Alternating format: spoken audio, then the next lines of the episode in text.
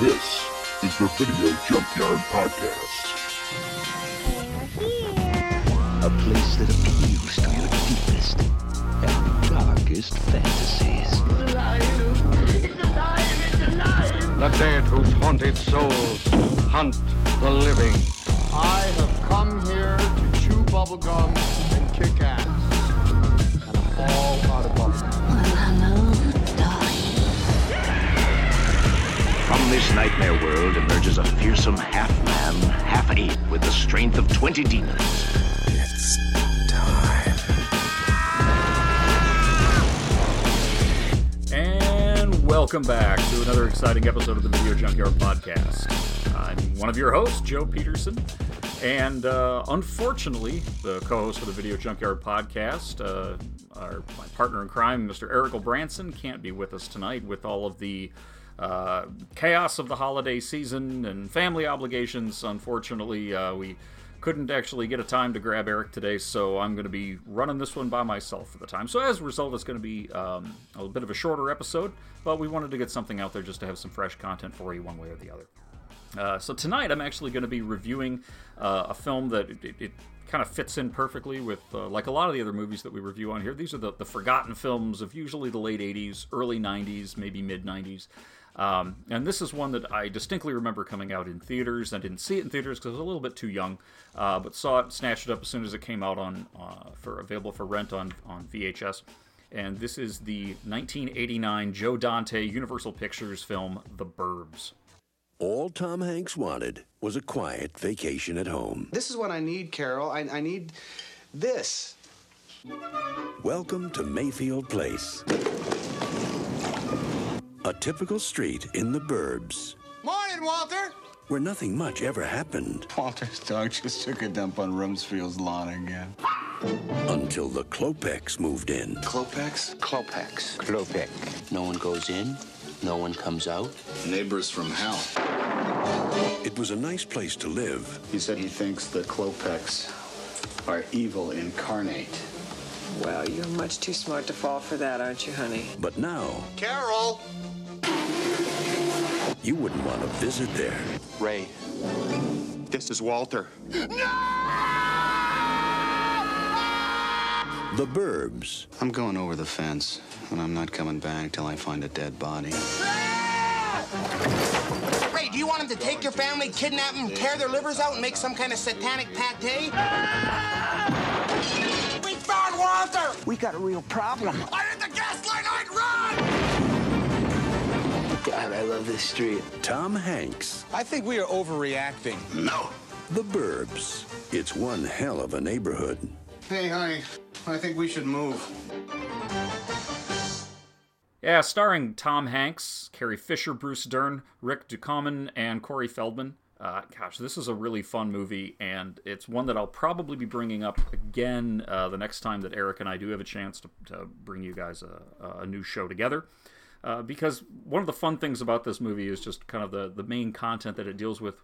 Uh, you know, the, the paranoia of, of living in a small town. In this case, a suburb but uh, since he and I both grew up in the same kind of the same small town, it, it had that similar feeling. So the general plot for this one is an overstressed suburbanite and his fellow neighbors are convinced that the new family on the block are part of a murderous satanic cult.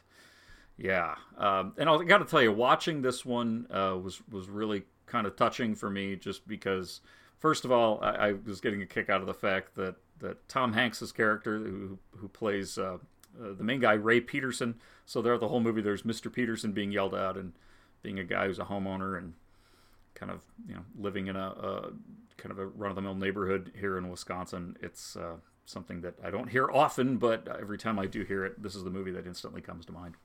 But it's a little bit bittersweet too because some of the other, you know, the cast of this, you know, Carrie Fisher, who needs no introduction. Of course, we, unfortunately, we lost Carrie Fisher in 2016. Rick Ducommun also, we lost him in 2015. You may remember him. He had some bit parts in things like Die Hard and Spaceballs, but also had, you know, he was featured in the film uh, Little Monsters, which we reviewed um, uh, last year uh, in 2018 on the Video Junkyard podcast, but also had a bit part in Groundhog's Day.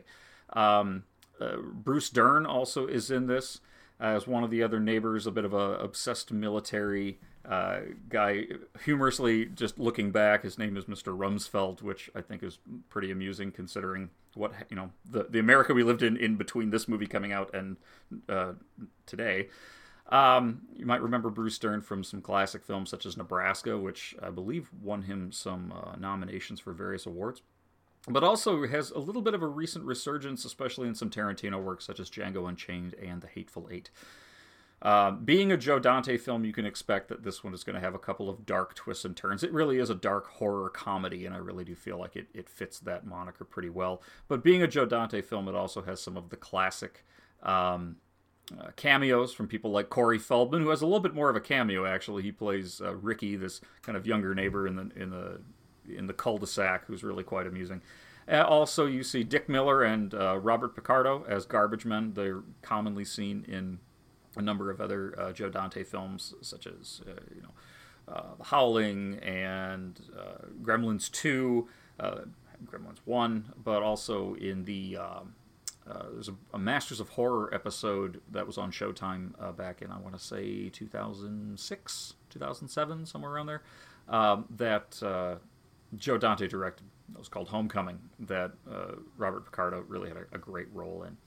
So really yeah, this is a, a really fun movie you know the, the neighbors the, the, the weird family that the neighborhood is all paranoid about is played by uh, henry gibson brother theodore and courtney Gaines. you may remember some of them from films uh, such as rowan martin's laugh-in and magnolia which henry gibson had a, a, wonderful career not only as a voice actor but also uh, a main one of the main cast members on on laugh-in throughout the late 60s early 70s uh, unfortunately passed away in 2009 uh, and Courtney Gaines, you may remember from uh, Back to the Future, but also Malachi from Children of the Corn. He's kind of that classic, goofy looking red haired guy. Um, this is really, though, quite a fun film. Um, Tom Hanks in this, this is back when he was still doing comedy. I think when a lot of our, our modern film going audiences think, see Tom Hanks, they see, you know, that's, that's, that's Oscar worthy performances. And, and really, he is. Uh, you know, everything the guy seems to touch nowadays is just he's a phenomenal actor. But we forget that his career started out as a, a, an amazing comedian and physical comic as well. I mean, there's some scenes in this uh, that remind me, like, oh yeah, I remember when he was in stuff like The Money Pit and all these other films that you know the. Uh, that, that, Tom Hanks, Joe versus the Volcano. This was actually in the same time period where Tom Hanks was really doing these kind of dark, weird comedies like Joe versus the Volcano. Um, and looking back, also, I, I, think it was the movie Big where Tom Hanks really started showing some of his true acting chops. That this guy could um, could do more than just comedy in, in, the movie Big, of course, which is something we might be uh, covering soon here on, on the show. I think every time we talk about one movie, we bring up other ones that we should review. But in that one, you remember there's some scenes where you know he's he's doing he's a grown man playing a child, being a grown man. But then there's also some some really uh, touching uh, scenes in there too, which I think was the first kind of idea that he really had more up his sleeve than just physical comedy. But his physical comedy was really incredible, and it's showcased here uh, really at some of his best.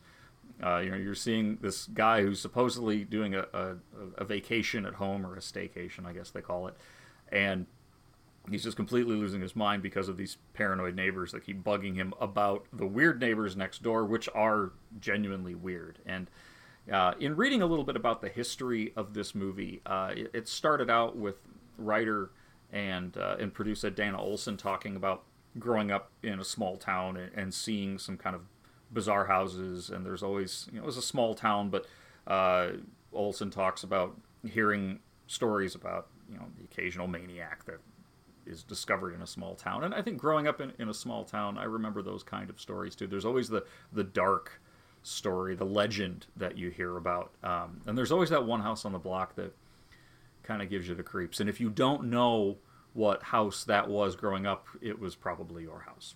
Just kidding.